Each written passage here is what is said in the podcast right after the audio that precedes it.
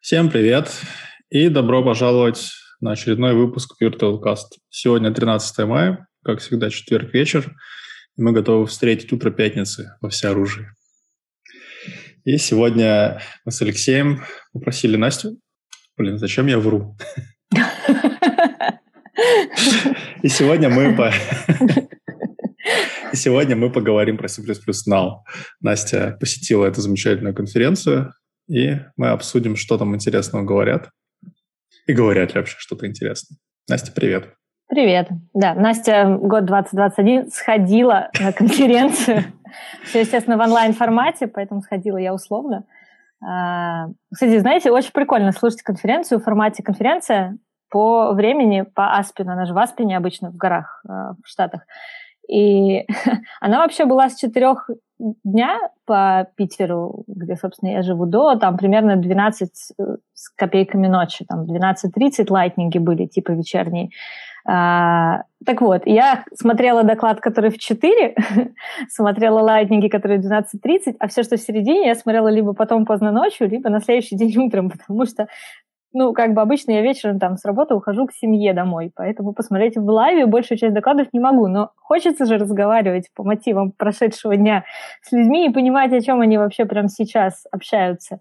Поэтому вот так вот нагоняла. Вообще очень такой необычный формат слушания конференции в онлайне. Я поняла, что на живые talk и я, наверное, все-таки не попадаю. Ну, на свой я попала в live и там на пару keynote ов. Тут да, я, я старалась. Такой вот формат. А у них там не планируется офлайн какие-нибудь мероприятия вообще, в принципе? Я пока не слышала никаких у них идей про офлайн. Я знаю, что CPCon рассматривается вариант гибридного такого варианта, когда те, кто в Штатах, может быть, будут офлайн, а все остальные точно будут онлайн.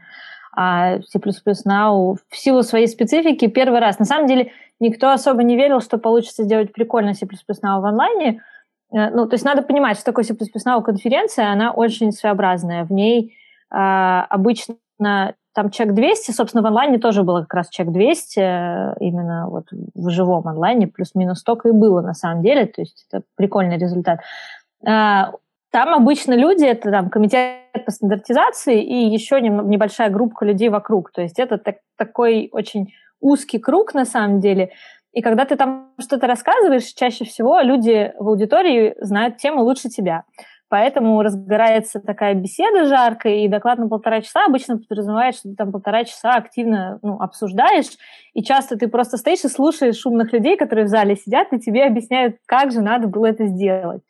И это такая особенность, которую все немножко боялись перенести в онлайн, поэтому в прошлом году C++ Now просто отменили, потому что никто не был готов это делать в онлайне, и вообще не было понятно, ну, насколько онлайн-формат это поддержит.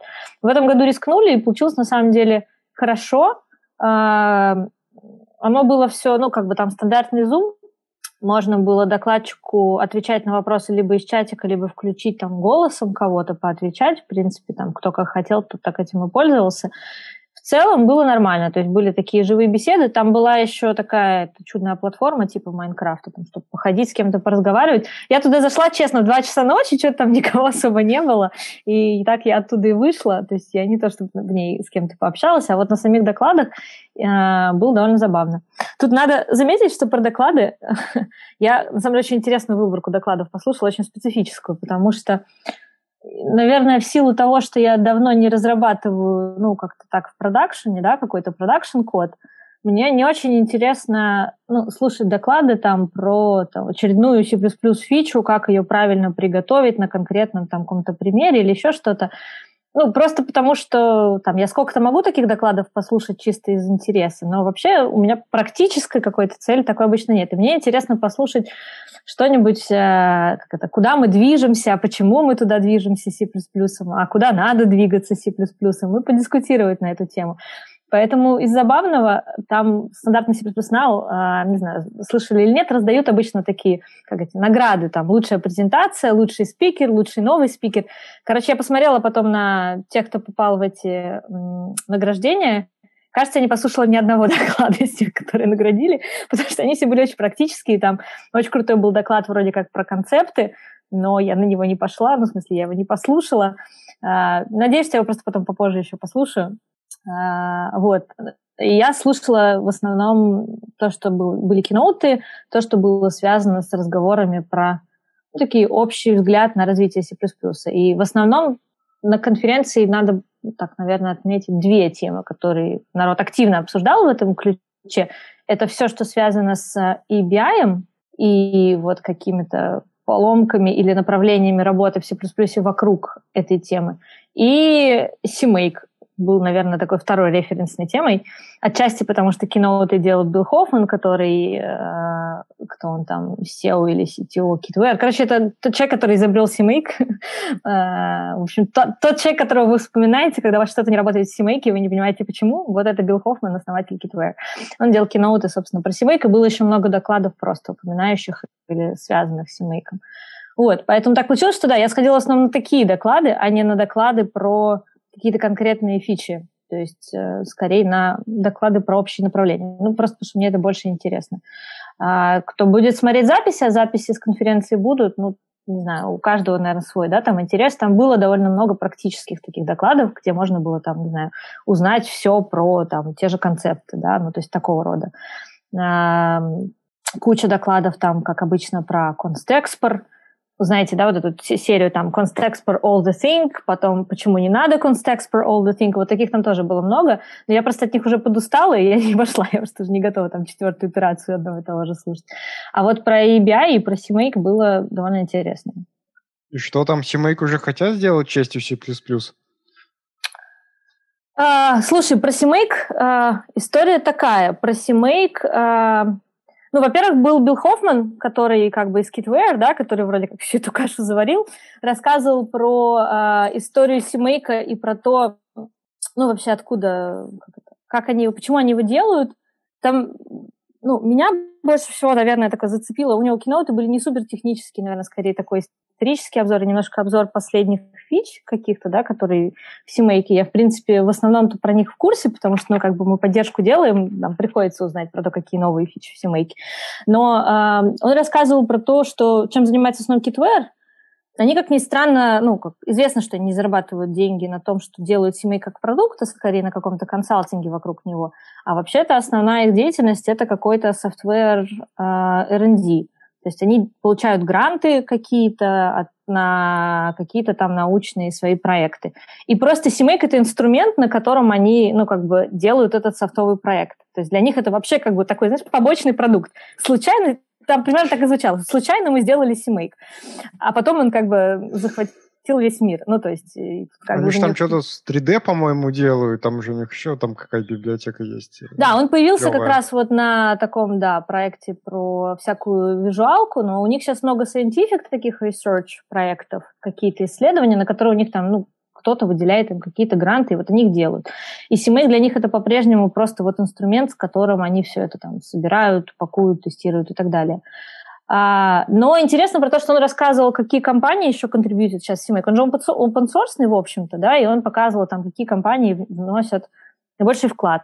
И, э, ну вот история последняя про CMake пресеты, которые добавили, ну там более-менее все знают, что это Microsoft – которому активно были нужны семейка пресеты, плюс а, команда, ну, типа, Майнкрафт, с которых все началось, типа, вроде как, судя по словам а, Хоффмана. Но про то, что это Microsoft известно, просто потому что они очень долго общались в мейлинг-листе на тему того, как правильно сделать эти семейка пресеты, как они должны выглядеть. То есть так, такая дискуссия у них была, и вот семейка пресеты выкатили, и, в общем-то, они есть как новая фича. Вторая такая вещь – это их общение с NVIDIA. Вы тоже, наверное, ну, кто следит за обновлениями семейка, знает, что в последних версиях появились прям специальные семей-команды для куды. То есть там куда таргет и еще что-то, то есть оно такое имеет какое-то внутреннее знание про то, как устроен куда проект. И там есть специальные куда команды. А третья большая штука, вот про которую я не знала, это про то, что CMake API, который появился сколько-то, какой он там, 16 или 17, 16, наверное, или даже 15-16 версии. Короче, несколько недавних версий назад появился CMake API, который позволяет CMake общаться как с черной коробкой. Ну, то есть не надо там запускать CMake на проекте, чтобы узнать, что CMake думает про этот проект, можно просто отправлять запрос через API и получать. Для, естественно, всех людей, как мы, то есть для интеграции в IDE, это прям супер удобно, мы на это переехали э, с новыми версиями CMake, потому что позволяет нам сделать там кучу новых вещей, в частности, мультигенераторы поддержать, просто потому что нам не надо парсить весь output от непонятно какого генератора, а мы просто там, делаем запросы к CMake. Так вот, эту фичу подравил Bloomberg, которому типа это было надо. А, вот такие истории он рассказывал, ну, то есть с точки зрения какого-то такого исторического обзора. А, рассказывал немножко про, ну, то, куда CMake движется. Ну, мне показалось, его там рассказ был, наверное, не очень полный. Тут, если кто хочет узнать про то, как выглядит современный CMake, надо, конечно, брать э, ток э, доклад Дэниела Пфайфера с какого-то C++ Now, там, давнего года, который в основном про то, что современный CMake — это targets and properties, да, то есть как бы ориентироваться на то, что надо выставлять вот эти property для конкретного таргета, а не на весь проект их ставить. Ну, в общем, он показывал какой-то такой общий, очень общий пример. У Дэниела в целом э, в докладе было гораздо больше таких примеров. Если вы просто поищете Дэниел Пфайфер, там, Modern CMake, э, C++ Now, вы, скорее всего, найдете доклад, и, ну, можно изучить какие-то вещи такие.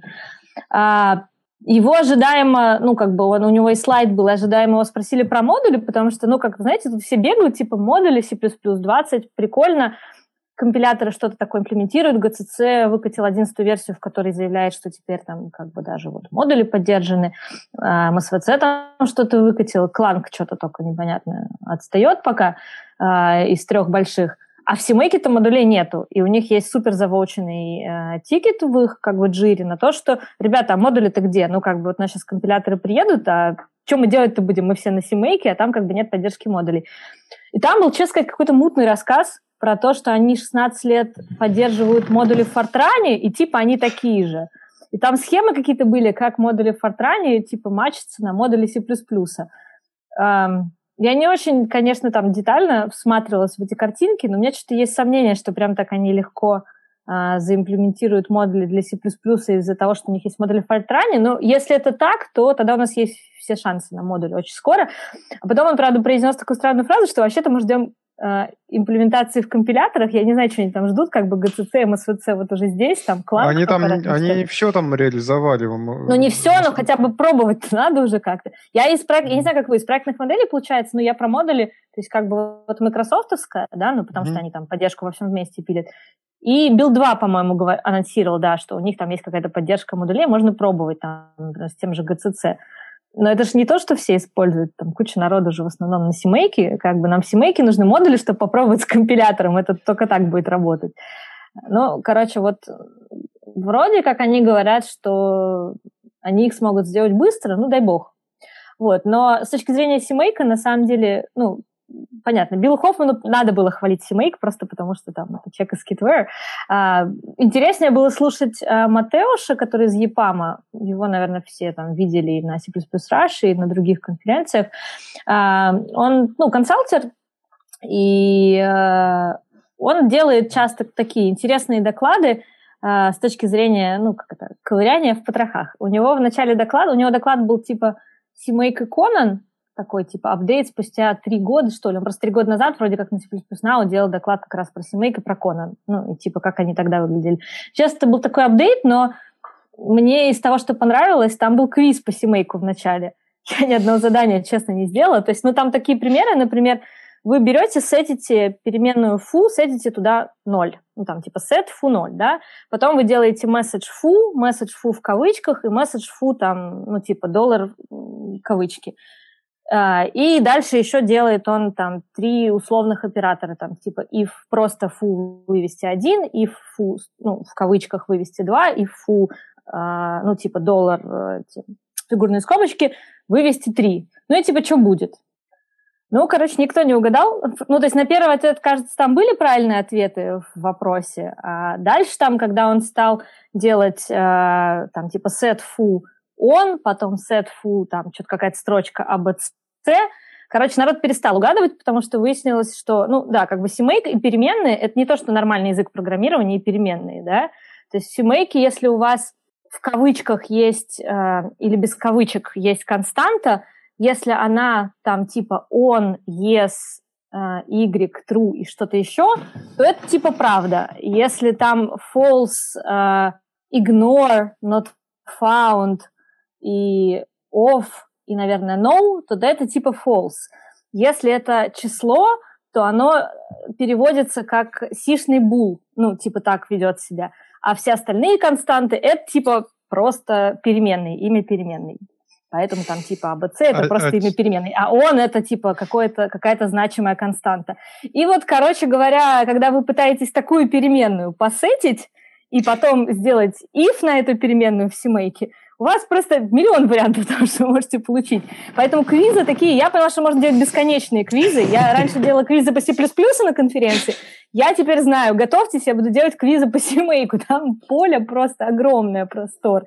Вы вообще никогда не угадаете, что она выводит. Ну, то есть вот, вот такие штуки, это типа язык описания ну, вот нашего Это проекта, простой да, язык для описания простых вещей, такие как, например, это самое, ну, скриптинг сборки, да? Простой да, да, язык это ты такой, да. Но ну, должен быть простой язык в теории. Для да. описания такой простой вещи, да, как скриптинг да. сборки, это же просто. Ну, да. казалось бы, переменные, да, это простая концепция. Там есть, например, еще такая штука, тоже на нее был как раз квиз у Матеуша, что есть нормальные переменные, ну, типа, которые вы в скриптах посетили, а есть переменные из кэша. Угу. И вы можете иметь одинаково, с одинаковым именем переменную нормальную и переменную из кэша. Да, и она да. будет существовать и та, и другая. Приоритет будет у нормальной, кажется, но при этом, если вы сетите кэшовую специальным описанным способом, еще найди, где оно описано, э, да, то тогда типа нормальная просто выкидывается. То есть она просто, не то, что приоритет у нее ниже, она просто типа стирается.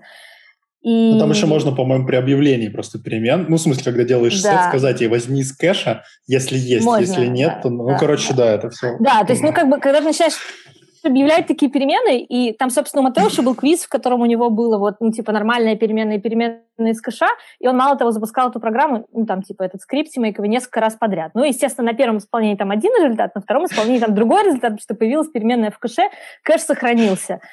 А, и, короче, я мозг сломала просто за 15 минут этого квиза. Я просто к концу поняла, что я вообще ни в какие ответы уже не попадаю даже примерно. То есть там, ну, если в начале там первый типа вопрос простой, дальше ты там угадываешь половину, потом ты просто перестаешь угадывать все, ты меня же вообще не знаешь семейка, как это работает. И я поняла, почему люди хотят дебагер для семейка. Нужен дебагер, ну... Люди да. хотят отказаться от семейка. Не знаю, да. я, я просто не могу. На самом я... деле, на самом деле не хотят, ну, как, к сожалению. Не, ну да, да. Я понимаю. JetBrains сделает нормальную IDE для семейка, именно для семейка, не для... Мы, короче, мы, короче, вот о чем подумали. Был же когда-то, на самом деле, был же отладчик семейка, я не знаю, вы знаете или нет, был э, чувак, который взял бранч, ну, короче, отбранчевался от семейка, от Франка и написал некоторый дебаггер. Мало того, он написал плагин для IntelliJ, для идеи, и он даже немножко работал для Силайна в какой-то момент. А, к сожалению, человек немножко слился, видимо, он тоже устал от Симейка, и он перестал в него контрибьютить, и оно несовместимо просто, ну, там, почти ни с какими современными версиями, потому что оно там для версии 2.8 или как-то так работало, ну, то есть для совсем старой.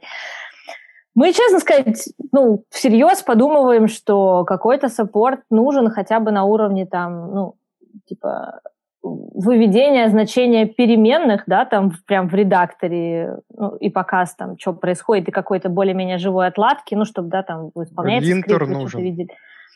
И линтер, да.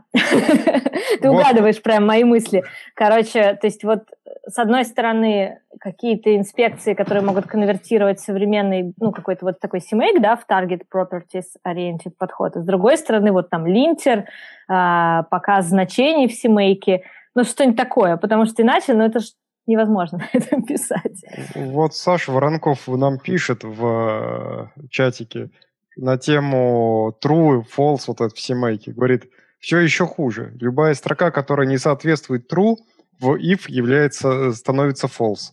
Ну, там, да, там строка воспринимается, да, по отдельным правилам. Там, короче, есть просто группа переменных, которые так воспринимаются, а есть mm-hmm. вот строки, которые, у которых... Ну, то есть и if э, в скобочках hello world, это будет false, видимо. Я думаю, что такие, да. если строковые перемены. Строка, потому что там строчка просто, да. Меня, знаешь, скорее больше удивило, что там набор значений, ну, такой довольно интересный. Там не то, что true, false, yes, no, да, там же как бы такие значения, там типа not found, ignore. On, off, ignore, да. Да, on, off. Ну, то есть это понятно с точки зрения ну, билд-системы, проектной модели, да, ну, как бы логично. Но когда ты думаешь в терминах языка программирования, для тебя формулировка того, что ignore это будет константа false, ну, ты такой, ну, у нас нормально все в C++, ребят, вы все хорошо, все, все отлично. Ну вот, ну, то есть, да, мы, ну, как бы, то, что вот Леша говорил, ну, прям серьезно задумались на тему того, что, наверное, что-то такое надо сделать. Ну, надо, действительно, ну, прям страдаешь иногда, так смотришь на это и страдаешь. Так, может, все-таки билд-систему какую-то, ну, мы помнишь, как-то обсуждали, что, типа, вот у вас, э, вы такие инфлюенсеры в мире C++, ведь правильно? То есть, если Силайн по умолчанию начнет, типа, создаешь проект, а он такой, типа, вот давайте попробуем новую модную, короче, систему. Ты знаешь, да, шутку про 14 э, проектных моделей и 15 универсальных? Не, мы не будем так делать. Ровно по поводу этой шутки, вот ровно поэтому. Там шутка про стандарты, там как бы они не сравниваются с точки зрения хуже или плохо. Сейчас ситуация такая, что как бы хороших вообще нет. Я тебе ну, скажу, есть... я тебе отвечу на этот вопрос словами Брайса. Когда Брайс э, делал, это, и как бы, да, на минуточку человек типа Library Evolution Chair, э, когда он дошел до обсуждения чего-то связанного с проектными моделями, он сказал очень прямо, ребята, у нас есть стандартная проектная модель, у нас есть стандартная билд-система, точка, и это CMake. Потому что по нашему дефека этого года CMake использует 55%, там типа makefile 36, MS Build 31, то есть он уже даже ниже. Там он выше, понятно, только для геймдева, который там весь залочен на Microsoftовский. У Foundation, который вот C++ Foundation, что они делали опрос, у них там вообще народ очень любит кликать сразу в много ответов, потому что они активно спрашивают, там, типа, mm-hmm. выберите все, которые подходят. Поэтому у них там CMake дополз почти до 80%, там 79 с чем-то, с копейками. Foundation результаты уже опубликованы, дефека пока еще нет, поэтому вот Foundation мы даже, по-моему, обсуждали. Это ISO CPP. Да, да, да. Наш дефект, я просто, ну, так как у нас уже есть результаты, мы их пока процессим, обрабатываем и не выложили, я уже, конечно, посмотрела, что там. Там типа 55. Поэтому я, честно сказать, с братьям согласна. У нас есть проектная модель. Она, может, не самая лучшая, язык у нее не самый приятный, ну, тут как бы уж как есть. Но она у нас есть, на самом деле. И, если честно, ну, мне лично кажется, что с учетом того, что сейчас, например, Microsoft делает там вот активно, работает над CMake пресетами, да, ну прям активно обсуждал их, и э, видно было, что им это важно. Ощущение, что это уже все осознали. То есть даже тот же Microsoft активно смотрит в сторону CMake с точки зрения того, что это ну, типа стандартная проектная модель. А, Брайс про это говорил в контексте пакетных менеджеров, можем потом про это поговорить. Но просто, да, как бы он вот типа показал наши данные прошлого года, 20-го по дефекту, и сказал, ребята, у меня нет вопросов больше. У нас есть проектная модель, ну, типа стандартная там проектная модель, билд-система. Поэтому я не думаю, что мы будем придумать что-то свое, потому что это опять получится 15 стандарт к 14 существующим. И главное, что я, честно сказать, считаю, что такие инструменты, они не существуют сами по себе. Нельзя придумать, ну, там, компилятор, проектную модель, что угодно, и просто сказать, оно лучше. Нужно, чтобы вокруг этого была экосистема. Нужно, yeah, чтобы вокруг этого было, было, были те, кто этим пользуется, те, кто на это завязаны. И CMake эту экосистему ну, так или иначе организовывает вокруг себя. Там, не сам, а в основном усилиями только... всех вокруг, но тем не менее. У меня есть только одно возражение на тему CMake, что мне кажется, что все-таки язык для описания билд-конфигурации не должен быть сложнее и опаснее, чем сам боевой язык написания системы. Ну, то есть JS не предлагать тогда? А да, ты знаешь, JS лучше. Совет от Матеуша в, в итоге после всех квизов был, ну, типа, вы как бы основную часть напишите на CMake, а дальше питоновскими скриптами. Ну, чтобы, чтобы как бы... Очень печально. Это печально, на самом деле, да. Мне кажется, что, ну, CMake, э, ну, не знаю, они чуть-чуть делают лучше, то есть на самом деле вот их как бы target properties oriented подход, он же ну, лучше с точки зрения языка, там меньше шансов облажаться, потому что ты хотя бы на уровне таргета это сделаешь, и не на уровне всего проекта. Но там, конечно, да, с точки зрения проблем с переменными... Еще, он же еще, вот у тебя этот скрипт написан, ну, симейковский, да? Э, я не знаю, его называют скриптом или конфигурацией, непонятно, что это. Не скриптами называют. А, ну, хорошо, допустим, скрипт. Вот, и вот разные части вот этой фигни, оно выполняется в разные моменты времени. Часть из них во время конфигурирования, часть во время сборки, часть там еще... Короче, это еще ну, примерно так же или еще круче, чем Вот в плюсах э, констекспры, э, шаблоны и макросы, и обычный код.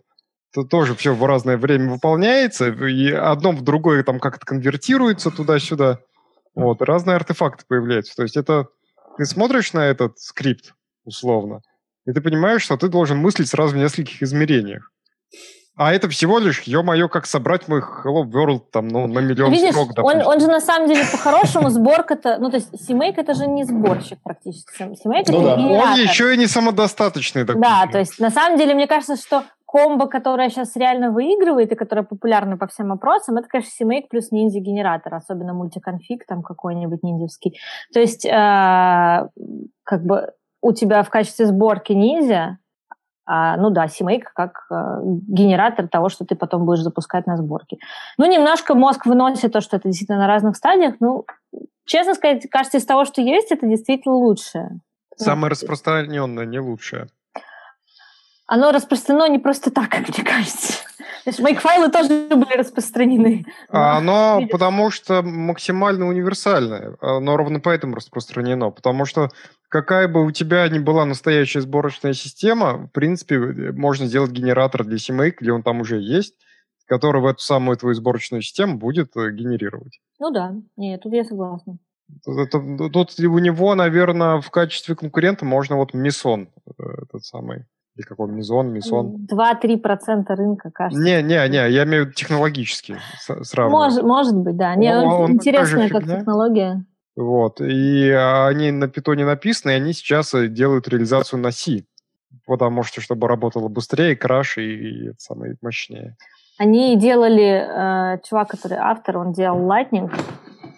Я, правда, Так, его и кра- здесь у кра- нас как раз уха, есть да. вопрос. Э, Да-да-да. Были ли лайтнинги на этой самой конференции? Вот, Да, а, Lightning Лиза. токи, Lightning токи были. э, собственно, было три сессии.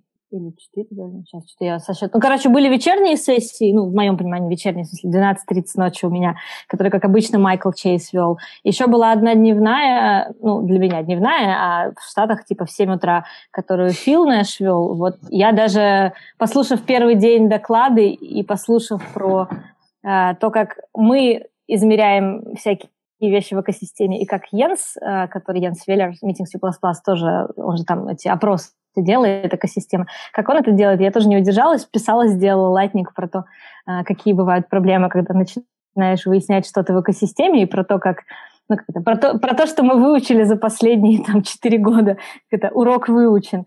А, и даже умудрился это запихать в 5 минут, и тоже сделала про это лайтнинг, на самом деле. Лайтнинги, ну, что на CPCon, что на C++ Now, для меня прям, наверное, самая лучшая такая часть контента. И Она еще живая, Майкл, э, у него такой принцип, он добавляет всех, кто участвует в Lightning токах, ну, как бы в общий зум, и ты вроде как даже не совсем в пустую камеру рассказываешь, там есть какие-то еще ребята, которые кивают или удивляются, или офигевают от того, что ты рассказываешь.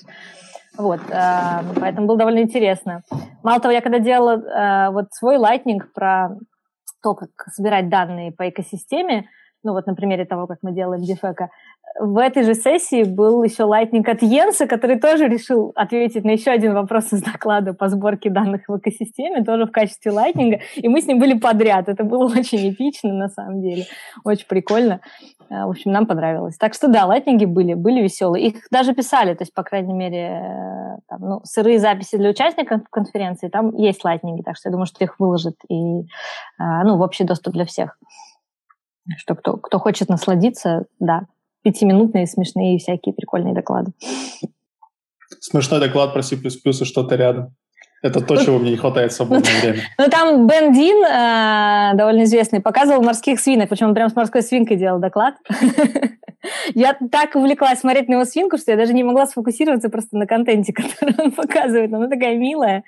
Ну, то есть, да, там от смешных докладов до смешных презентаций. Ну, и как бы есть какие-то такие более, ну, серьезные вещи в плане, что кто не был готов сделать большой доклад, например, делает обычный лайтнинг. А, Я про экосистему делала чисто просто по фану, потому что я послушала доклад от Йенса, который как раз рассказывал про то, какие данные он вот у себя на Meeting C++ на портале да, э, собрал, и ну, там, как он их э, пересекает, он там делал какие-то пересечения, там, например, типа людей, которые используют Boost с э, другими вопросами, там, со всякими фичами языка, которые вы используете и прочее. А, потом он, правда, сам делал Lightning про то, что пересечение это не означает следствие, ну, как бы, потому что это могут быть просто случайные совпадения. А, ну вот, да, но я как бы не удержалась и пошла рассказывать про то, как мы собираем данные, потому что я когда посмотрела на этот год Foundation, ну, данные, у меня было ощущение, что у них очень сильный байс просто в кучу, кучу направлений. А, и, ну, то есть для них это, наверное, не проблема, потому что кажется, что они и хотят получить те данные, которые получают. Знаешь, да? Получаем те данные, которые хотим. Вот. Они получают те данные, которые они хотят. А мы собираем в DFEC данные по-другому, и ну, у нас там много способов, как все эти байсы такие, да, какие-то отклонения уменьшать. И вот там какие-то интересные истории про это я, собственно, успела за пять минут, да, порассказывать. Было довольно забавно. Вот мы с Лешей обсуждали, что первый байс — это люди, которые знают про ISO-CPP.org. Они, кажется, что должны быть опытными, ну или они должны знать про это, а ты начинаешь так у них знать там, не с первого сред... года. У них средний возраст э, человека в этом опросе по, оп... ну типа не возраст, а среднее опыт, количество опыт. лет опыта да, в C++ да. 10 плюс 15 плюс лет, как-то так. Да, да, да. У нас Мы тоже это, про это обсудили. типа 2-3 года обычно там, ну типа 3-5 ага. как следующая категория, а там как бы ну 15 15 плюс, ты так смотришь на это? Нет, ребята, ну, типа, нет. А потом у них в этом году, на самом деле, доминирует геймдев, у них там, да, типа, да, 33%, по-моему, это геймдев, но, то есть, это интересно собрать данные по геймдеву в таком разрезе, но, то есть, я как бы ну, предпочитаю с точки зрения независимости данных, да, чтобы у меня хотя бы топовые области там C++ были плюс-минус в каких-то равных пропорциях, там, те же финансы, телекоммуникации, embedded, чтобы, ну, примерно одинаково со всех областей смотреть и понимать, что мы говорим про ну, более-менее среднюю аудиторию. То есть кажется, что просто действительно люди, которые на Foundation заполняют опросы, это такие, ну, люди, которые давно в C++, которые там, в частности, в комитете по стандартизации, которые там активно не знаю, ему обучают и вообще много в этом всем варится. А вот такой среднестатистический C++ разработчик — это вот то, что мы пытаемся собрать в Дефека. Потому что мы же там ну, делаем на кучу стран, переводим на кучу языков, потом это 10 раз взвешиваем, чтобы уравновесить количество профессиональных девелоперов относительно студентов. Потом у нас ребята сидят руками, процессят, выкидывают ну, какие-то ответы, которые явно сделаны, знаете, чтобы просто приз получить. Потому что когда ко мне приходят они там с валидацией, говорят, слушай, вот у нас есть респондент, он заполнил за 8 минут, ну, чтобы вы понимали, наш опрос в среднем минут 40 заполняется. Мы не просто так даем большие призы. Типа он заполнил за 8 минут, выбрал, что он использует там C-Line, Upcode и что-то еще, а, и Rider, но при этом он не пишет ни на .NET, ни на C++, ни на Swift, ни на Objective-C. Как ты думаешь, он настоящий или нет? Я говорю, ну, наверное, нет. Ну, то есть это для меня очень странно. Вот, и мы такие вещи прям, ну, руками чистим, выкидываем, и потом можем, ну, как бы какие-то данные получать, из которых, ну, я пытаюсь сделать какие-то выводы о среднестатистическом C++ разработчике, ну, просто потому что Foundation это занимается потом как, как Herb Sutter потом использует результат этого вопроса. Он приходит потом своим пропозалом, да, на, в комитет по стандартизации, ну, то есть мне так кажется, пока я не знаю, но у меня такое ощущение, и говорит, ну вот смотрите, вот там все говорят, что exception это плохо, ну погнали, да, там как бы в эту всю историю. А нам-то интересно не это, да, мы как бы делаем инструменты, и, ну, мы понимаем, что нас интересна вот эта вот аудитория среднестатистических разработчиков. Понятно, что, наверное, если ну, кто-то очень опытный начинает использовать наш инструмент, это там, не знаю, с точки зрения маркетинга прикольно, но э, мне бы хотелось, чтобы разработчик средний тоже как бы мог использовать инструмент, да, там, не, не дожидаясь, пока он наберет 15 лет опыта в C++. ну, то есть это такое. Кстати, Поэтому... было бы, наверное, прикольно сделать такой опрос среди комитета. Ну вот C++ Foundation очень похож ну, на вот, вопрос вот, вот, вот, Там все-таки почти 2000, там что-то 1700 респондентов, так что... Не, на самом деле мы сделали, мы же, как мы же спонсорим Foundation, и как спонсоры Foundation у нас есть до, доступ к чистым данным, ну, типа к исходным. И мы, на самом деле, их у них просим всегда, чтобы провалидировать, ну, как бы наш э, опрос относительно них, и когда мы видим там разницу, мы пытаемся как-то, ну, выстроить взвешивание критерий, чтобы проверить там на, ну, той же самой аудитории. И из интересного, э, у них топ стран это типа, ну, Штаты с огромным перевесом, Россия и Германия, а у нас топ стран это, ну, тоже Штаты, но не с, ну, как бы не с таким перевесом, а Индия и Китай. То есть мы даже географически не совпадаем по, mm-hmm. по странам. То есть у нас, тоже, у нас тоже есть там и Россия, и Германия, и у них ну, довольно весомый процент, просто потому что в этих странах много C++ разработчиков. Но получается, что они в основном ориентируются на вот эти страны и на людей вот с таким вот опытом из этих стран. И надо просто... Это не хорошо, не плохо, да, но когда ты читаешь такие данные, тебе нужно понимать, почему такой ответ, почему такой процент. Вот он потому, что вот такие люди. Ну, у вас, кстати, тоже может быть перекос в том плане, что э, ну, программистов действительно в Индии и в Китае много, в том числе там плюс языков и так далее.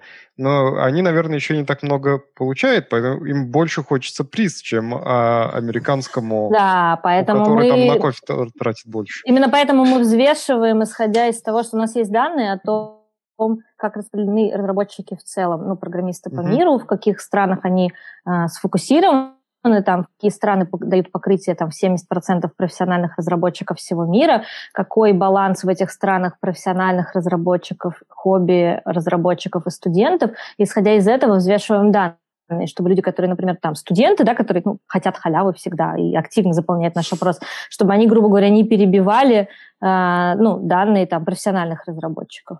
То есть э, у нас прям есть это взвешивание, и мы его очень активно применяем. Мы еще там взвешиваем потом своих и не своих пользователей, потому что у нас же там часто говорят, что ну, вы там типа померили по своим пользователям, вот поэтому там, значит, этот инструмент популярен.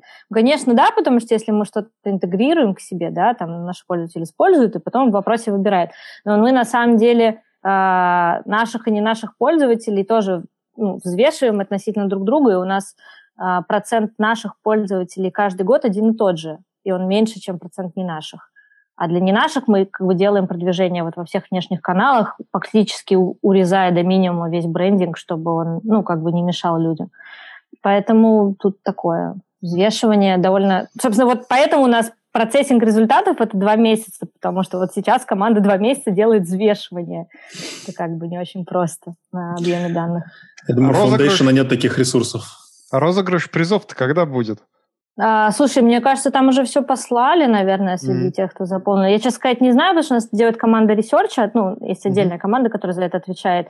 Это их задачка. Я думаю, что они уже все послали, скорее всего, как только закрыли опрос. Ну, я подозреваю. Мы там еще потом шлем тем, кто попросил же персональные такие профайлы, типа ты можешь заполнить и сказать, а пришлите мне потом данные, как я выгляжу относительно среднего. Ну, то есть, типа, чтобы можно было это, посравнивать и понять, где ты относительно всех остальных. Вот, так, такие штуки мы будем посылать, когда выложим э, данные публично. Это, скорее всего, в июне будет. Угу. Из интересного, раз уж мы, ну, как бы про данные, да, стали говорить, э, и раз уж мы про CMake были, я же сказала, да, что Брайс упомянул CMake к пакетным менеджерам. А, ну, очевидно, как бы он попытался ответить на вопрос про пакетные менеджеры, стандартизацию и прочее. Все-таки как бы Library Evolution Chair. И ему туда и отвечать. Собственно, у него все киноуты были про то, что должно и что не должно попадать в стандартную библиотеку. А, там был большой рассказ про ABI, сейчас расскажу, но если коротко про пакетные менеджеры, я так поняла, что Vision у него основной такой, что вот у нас есть стандартная проектная модель CMake, у нас есть C++ код, нам нужно стандартизировать uh, package description, чтобы регистрировать имена одинаково для всех и пакеты, ну, как бы, да, формат описания пакета. А дальше это, как бы, и это можно попытаться положить в стандарт. А все остальное может каждый имплементировать уже по-своему, и поэтому, как бы, то есть он считает, что нет смысла в одном пакетном менеджере. Ну, там, типа, не надо выбирать между Конаном и VC-пэкэджем, грубо говоря, да, там, типа, каждый решает свои задачи по-своему, и каждый пользователь потом выбирает пакетный менеджер, исходя из того, какой ему больше подходит. Но что нужно унифицировать, это как бы вот э, имена и описание пакета. Ну, то есть, чтобы иметь какие-то общие репозитории хотя бы. А как мне, извиняюсь, из э, проекта, который использует, допустим, Conan, э, под, подсосать VC-PKG-шный пакет, потому что он есть только там? Это вопрос к тому, что когда у нас будет типа стандартное описание пакета, да, вот дальше вопрос о том, чтобы создать этот, ну, какой-то регистр этих пакетов общий, и насколько это будет возможно, это уже будет вопрос, ну, там, насколько договорятся, наверное, пакетные все менеджеры между собой. Ну, типа, с точки зрения языка, а, стандартизировать надо только вот формат описания. Кажется, а, все остальное, надо... а все остальное, типа, можно делать по-своему. Ну, потому что ты знаешь, да, что ну, было много пропозалов, пытались запихнуть там пакетный менеджер чуть ли не в язык. Uh-huh. Ну, то есть и они все умерли, они все не пережили, так сказать, критики комитета и всех остальных. И кажется, что, ну, такие попытки еще иногда предпринимаются, но кажется, что ни одна из них не живая. А при этом а вторая как бы группа людей говорит, что давайте просто выберем один и сделаем его стандартом. Но вот Брайс считает, что типа стандартизировать прям инструмент это плохо, а стандартизировать как бы формат это ну, нормально. Ну, в принципе, ожидаемая позиция от э, как бы человека из э, комитета по стандартизации. Э, вот. Но, тем не менее, он ее так явно озвучил, и ну, это как минимум интересно.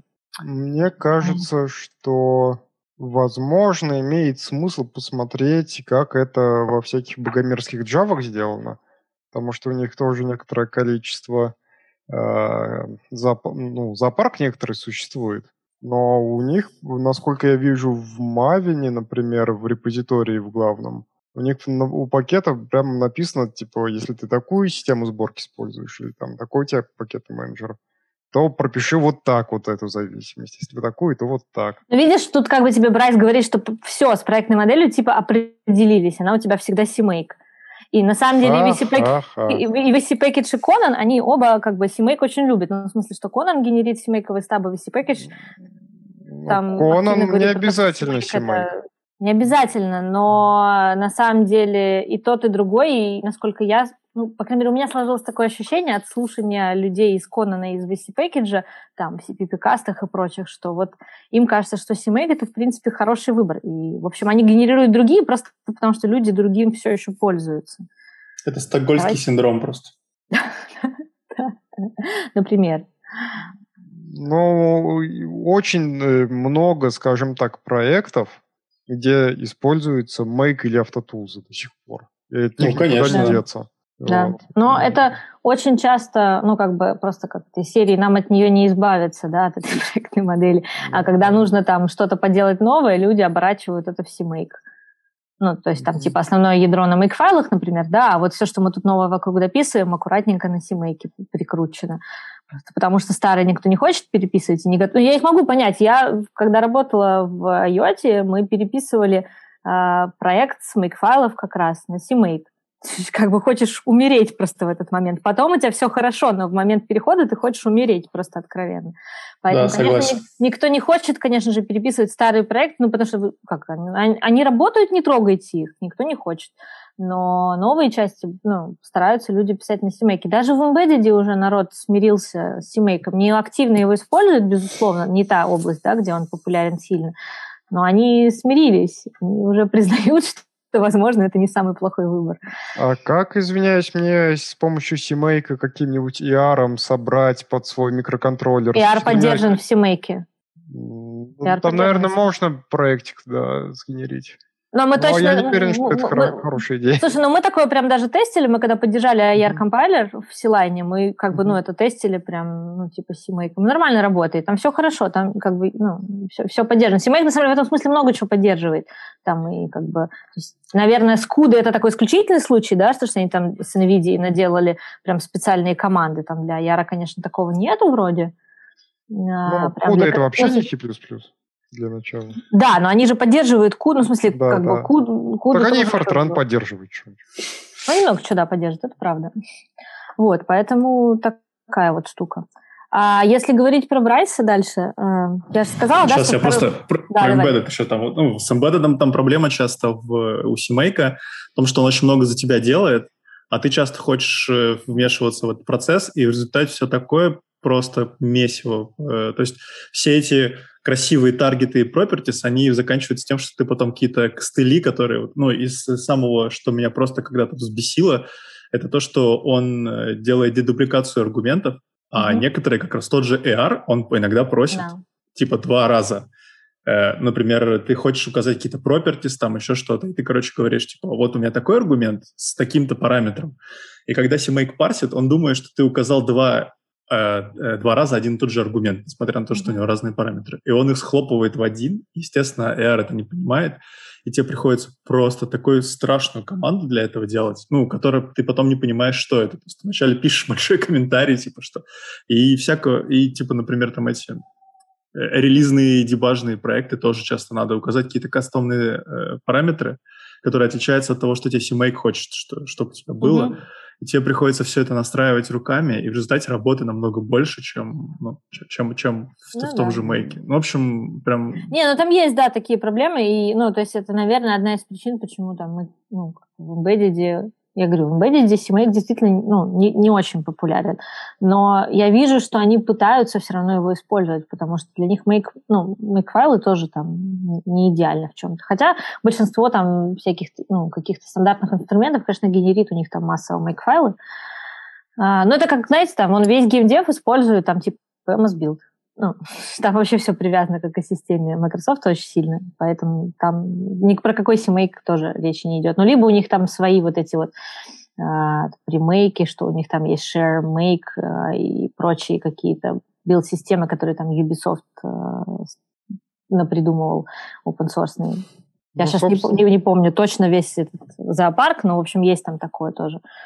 Ну, собственно, ту проблему, Серег, которую ты говоришь, это с любой системой сборки такой разлапистой, и особенно с декларативной, она будет присутствовать. То есть в CMake, он поскольку полуимперативный, ты еще можешь что-то там накостылить, но если ты возьмешь какой-нибудь этот гугловый, как это гугловый называется? Это Базель? Базель, да. То там же совсем все декларативно. То есть там, по-моему, тоже есть э, возможность как-то это костылить, но оно-то вообще очень высокоуровнево понимает, что ты от него хочешь.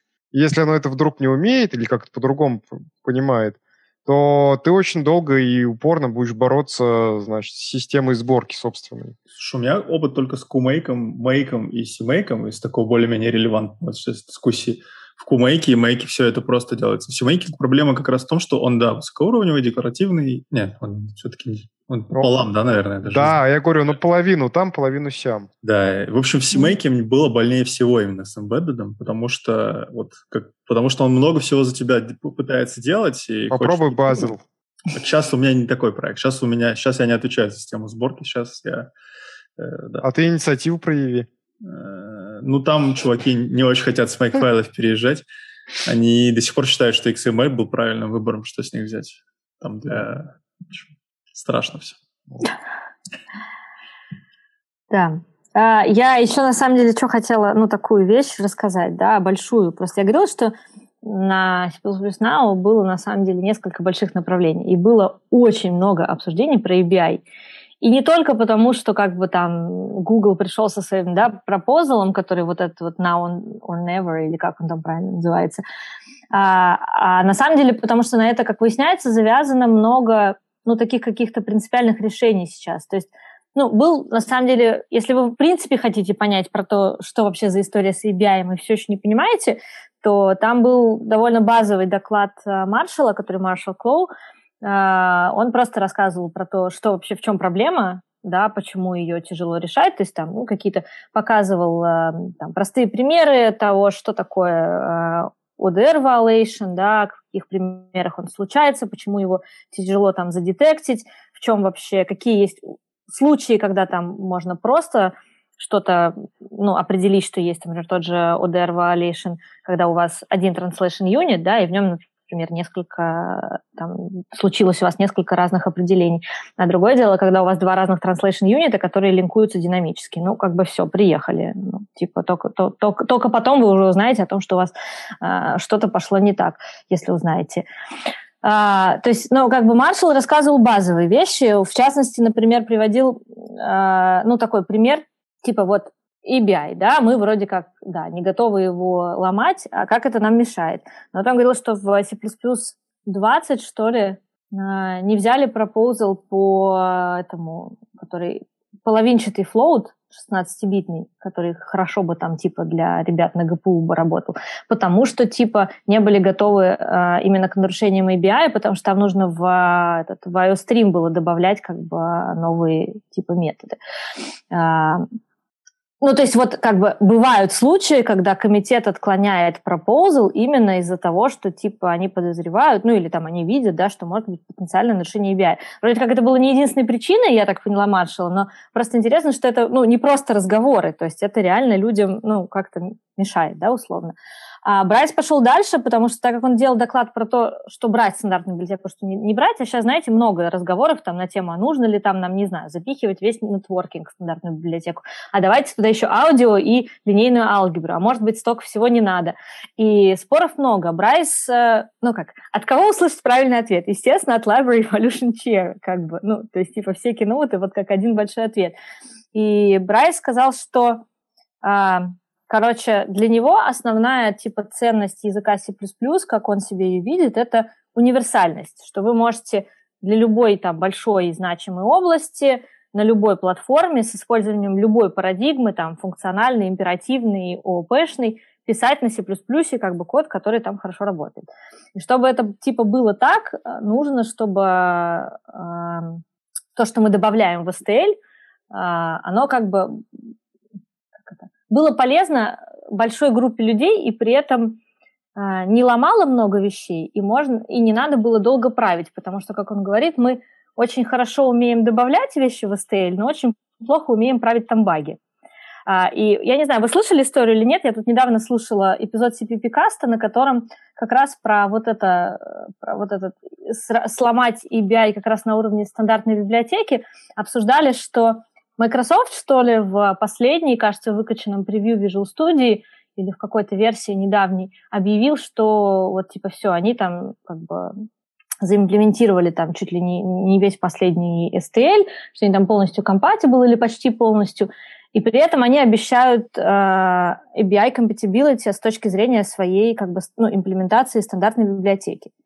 А, ну, потому что нет же такой штуки, как стандартная библиотека, да, есть на самом деле стандартная библиотека как спецификация, ее там типа имплементация у Microsoft, у там типа GCC, у LLVM, да, там, не знаю, у NVIDIA той же. Так вот, они там, там есть э, этот std-формат, в котором вроде как хотят багу какую-то пофиксить, типа в стандарте, но теперь не знают, что делать, потому что если они ее пофиксят, то либо она будет не пофикшена в STL от Microsoft, потому что если они ее пофиксят, то они сломают ABI. Они уже пообещали, что все, он есть, типа ABI compatible. А там, я так понимаю, что то ли layout чего-то нарешается, то ли еще что-то. Я не до конца знаю всю историю, но, в общем, какая-то такая штука. То есть вот оно реально всплывает в практических кейсах. То есть не то, что там люди сидят в комитете и обсуждают какой-то ABI, там, типа ломать, не ломать, да, там, раз ромашка, два ромашка, делать, не делать. Это влияет на конкретные штуки. То есть вот есть, например, сейчас баг в STD формат, который нельзя поправить, ну или непонятно, что делать, потому что, типа, а, есть уже STL, который а, имплементирует тот STD формат, который есть, и если поправить багу, то он либо это не заимплементирует, либо окажется несовместимый. А, и поэтому Брайс считает, что... То есть там на самом деле как это... Два, две исторических отсечки. То есть он считает, что сейчас нужно в STL добавлять только действительно вещи, которые, во-первых, нужны максимальному количеству людей, во-вторых, не требуют прям ну, каких-то больших критических изменений, которые нельзя никуда больше положить, то есть они прям, ну, такие essential, да, для STL, то есть их прям действительно нужно... В STL, ну, то есть это, грубо говоря, например, словарь какой-то терминов новый, да, то есть мы там что-то добавляем, что как словарь может рассматриваться. И при этом, чтобы не нужно было потом делать много итеративных изменений, потому что итеративные изменения могут быть несовместимы по EBI. То есть, типа, если вы можете сейчас сделать вот это, и нельзя это не положить, потому что потом, ну, потому что на самом деле иногда ситуация не положить тоже приводит к тому, что EBI потом ломается. Типа сейчас не положили, а потом стали класть и типа сломали EBI. А, то типа вот эти вещи надо класть, а, остальные типа добавлять не надо, но при этом мне понравилось, что на самом деле в докладе Брайс рассказывал про то, какие же есть способы, потому что всем понятно, что нельзя просто взять и решить, типа, ломаем ABI или нет. Так не работает, уже все поняли. Ну, там, то есть с того момента, как Тайтус сделал proposal, все уже поняли, что не получится просто договориться, там, да или нет, без чего-то еще. Все уже поняли, что нужен какой-то, нужно какое-то техническое решение для проблемы. И я так поняла, что Брайс апеллирует к proposal у про интерфейсы. А, есть такой там свеженький proposal, а, который рассказывает про то, как сделать интерфейсы. Грубо говоря, вы сможете, внутри у вас там есть какая-то, не знаю, структура, и вы сможете написать, что там интерфейс CXX23 и добавить еще одно поле. Это мы э, ком сейчас затащим прям в C++? Ну, где-то это близко. Я, так как пропозал не читатель, как это, чукчи не читатель, чукчи слушатель, я пропозал пока не смотрела. Я, честно, только послушала доклад от Брайса, он там разбирал четыре способа решать проблему. Inline namespace просто, типа, которая была первой идеей, но они вроде как не зашли, потому что оно не всегда позволяет диагностировать проблемы и вообще никак ее не решает. Типа ABI-теги, которые тоже, ну, типа, только для диагностики помогают, то, что вот они обсуждали несколько лет назад STL2, но это вообще такая крышесносная идея, давайте этот STL как бы берем и сделаем новый. Ну, все, все быстро поняли, ну не быстро, но год у них это заняло, наверное, да, поняли, что ну нет, не надо. И вот теперь как бы они обсуждают эти интерфейсы. И типа Брайс говорит, что вот пока интерфейсов нет, давайте добавлять в STL по чуть-чуть. А когда интерфейсы будут, тогда вот у нас будет техническое решение, чтобы мы могли а, добавлять в STL не, ну, какие-то вещи, не боясь сломать ABI. Ну, типа, а вот у меня такой вопрос. У нас в стандарте уже есть понятие ABI или нет? Нет. Ну вот, собственно, ABI, а, типа ABI-теги были, да, одним из таких вариантов, как бы как это привнести. Там, по-моему, вообще вот в принципе такого определения нет. Нет такого определения, насколько я знаю, но типа вот То есть надо мы боимся сломать то, чего в стандарте нет, получается. Ну, так стандарт вообще не определяет как бы ABI, да, то есть если ты рассматриваешь да. ABI как там layout структур, виртуальные методы, да, ну то есть то, то, что изменение чего как бы ломает ABI compatibility, но стандарт тебе описывает, как устроен там, ну, спецификация там языка, как устроен там, типа, язык должен быть, да, э, как устроена, должна быть стандартная библиотека, и то ты можешь этому не следовать в имплементации, да пожалуйста, ну, как бы это же все не, не, не restriction, это же рекомендации. А, да, но в принципе все внегласно ABI такой соблюдают. И в библиотеке, и в языке. Ну, стараются изо всех сил. Не, не всегда там что-то получается, но в целом стараются. А, там и с точки зрения там англинга имен, и с точки зрения там лейаута и всего вот этого. А, поэтому это внегласная штука, это правда. Ну, и на решение техническое кажется, что какое-то нужно, потому что просто договориться, ломать или не ломать нельзя. А, вот интересно, на самом деле, что они с точки зрения технического решения придумают. Интересно посмотреть будет, ну, почитать пропозал про интерфейсы, а, узнать, как ну, как он вообще внутри себя устроен. То есть, ну, выглядит так немножко стрёмненько, да, то есть там у тебя структурка, там примеры, которые были, по крайней мере, на слайдах у Брайса, там внутри написан там интерфейс, там вот этот вот CXX23, да, там std CXX23, и там добавляется, не знаю, еще какое-то поле, какой-то метод добавляется, и э, размер структуры с точки зрения там разных стандартов разный. Ну, ну так это сейчас define ами делается, в принципе. Ну да, ну не надо делать ничего define а. Ну как не надо? Вся стандартная библиотека в них. Весь Boost в них. Оно ровно так и ABI ты и переключаешь, что ты, у тебя define ы другие, и ты линкуешься немножко с другой версией, и все. Ну, там вопрос в том, чтобы это было типа а, то есть надо, на, надо внимательно, на самом деле, почитать, как, бы, как они предлагают это делать с точки зрения того, чтобы это легко детектилось, и чтобы это можно было разруливать э, ну, при динамической линковке как-то, да, автоматически. А просто при статической линковке как это будет разруливать? Ну и при статической тоже. Просто динамический самый сложный кейс, да, да в принципе. Да. А, ну, вообще интересно, в принципе, как это будет разруливаться. Брайс утверждает, что интерфейсы решают и проблему диагностики, и проблему, ну, как бы разруливания в любой ситуации. А, Тут вот. еще штука в том, что вот эти э, ошибки с дефайнами, они очень, очень трудно ловятся, да, то есть если ты не, неправильно что-то сделал, или у тебя кто-то случайно поправил твой config.h, который там нагенерировался, или там, я не знаю, автозамены, например, и ты собрал с одним и линкуешь с другим, ну, то... Не, ну там все-таки э, они завязаны на те дефайны, которые predefined в твоем компиляторе. Ну, там версия компилятора, версия языка, вот это все. Mm. Вот, то есть там как бы есть, есть механизмы. Бывает по-разному. Не, ну, безусловно, там отстрелить себе можно чего угодно. В C++ так там способов много. Вот. Но, на мой взгляд, то есть я, я не знаю, это все выглядит довольно странно. Решаются проблемы, которая в стандарте никак не определена, и было бы очень здорово, чтобы понятие ABI, оно появилось наконец в стандарте языка. Ну вот, возможно, с пропозалом по интерфейсам они какое-то, ну, и понятие ABI заведут. Просто видишь, сейчас они говорят про то, что есть, ну, практические проблемы, которые вытекают из-за того, что мы боимся его сломать. То есть там, типа, вот proposal там не приняли, да, не стали там как бы рассматривать, или там вот это не можем сделать. Там все понимают, что там текущие STL всякие реализации э, очень плохие по перформансу, хотят с этим что-то сделать, но там не могут. Ну, там, типа, вот те же замеры от Ханы Дусиковой по Регекс, да, ну, там, типа, открываете ее, это бесконечные доклады про а, ее эти прекрасные регулярные выражения, эту ее библиотеку, и смотришь там на замеры, там, значит, где STL, ну, там такой небоскреб просто по, по, по времени, сколько это занимает. Ну, и там дальше всякие варианты, там, типа от буста до ее вот этой, как она, PCRE, как-то так библиотека называется, uh-huh а, вот, ну и там видно, что вот, да, вот понятная проблема. Понятно, что людям там не нравится не только, что вот здесь какие-то проблемы с пропозалами, а еще и там, не знаю, с производительностью. Но, э, чтобы их решить, им нужно ну, как- как-то решить проблему типа поломки EBI. И кажется, что теперь это не проблема ломать или не ломать, а это проблема, как ее технически решать. Типа как, как, как сделать так, чтобы мы как это, сломали EBI, не сломав. Ну, точнее, сломали без последствий.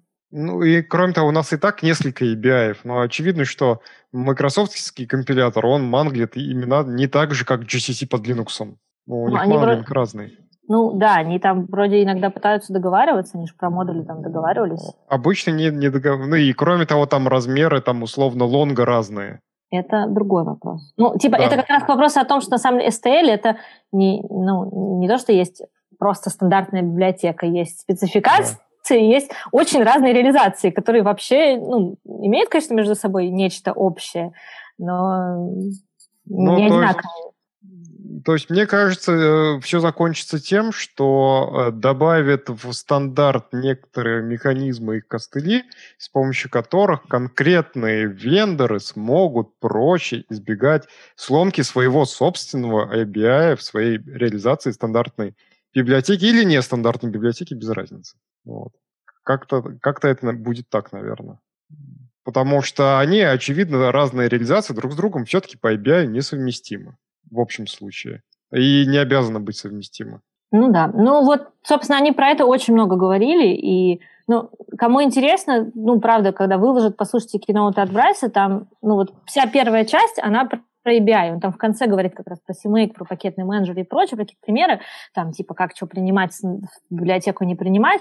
А вот вся первая часть, она про то, в чем, собственно, проблема и, ну, как бы, как это можно решать с точки зрения технического решения. Мне просто, ну, я порадовалась, на самом деле, что они перестали как это спорить друг с другом, да или нет, а начали придумывать какие-то технические решения. Я, на самом деле, не знала про пропозал, я про него услышала впервые от Брайса, и мне кажется, что надо там посмотреть, что там интересного.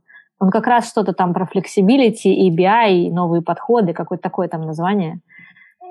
Ну, это, кстати, довольно здорово в том плане, что, еще раз, вот эти механизмы, которые они обсуждают, как это все фиксить, как сделать удобнее, чтобы не ломать стандартный ABI у стандартной библиотеки, и это же все можно будет использовать для своих собственных библиотек. Вот у меня библиотека есть, которая распечатывает Hello World. Я mm-hmm. хочу выпустить новую версию. Я вот этот механизм буду использовать, чтобы у меня э, старые клиенты, ну, им не требовалась перекомпиляция, условно. Mm-hmm. Ох, очень интересно. Что, у тебя темы остались, Настя? В следующий раз еще продолжим. Мы уже час болтаем. Я предлагаю закругляться. Можем в следующий раз про что-нибудь еще поговорить, да, там. Я как это, я насладилась конференцией, я много всего услышала. На самом деле, конечно, довольно скоро будут записи. А, Причем они будут на самом деле... Просто мы и Bloomberg были видеоспонсорами конференции, и на самом деле записи сначала появятся в каком-то виде, как только их начнут процессить потихонечку, появятся на наших ресурсах, мы их начнем выкладывать. Как только они все приготовят уже окончательно, тогда все полностью выложат на канале uh, C++. Вот, то есть там, кто очень-очень хочет, там первые какие-то ссылки можно будет ждать там в блоге у нас и у Bloomberg. Вот. Но я думаю, что они довольно быстренько все это организуют. Обычно C++ Now быстро выкладывает э, доклады, так что можно будет все это посмотреть и послушать. Прекрасно. Спасибо тебе большое. Очень да, здорово нет, поговорили. Была рада с вами поболтать. Да, взаимно. Всем хорошего Ходить, вечера. Что? Да. Спасибо. Приду. Всем хорошего вечера и пока. Пока. Счастливо.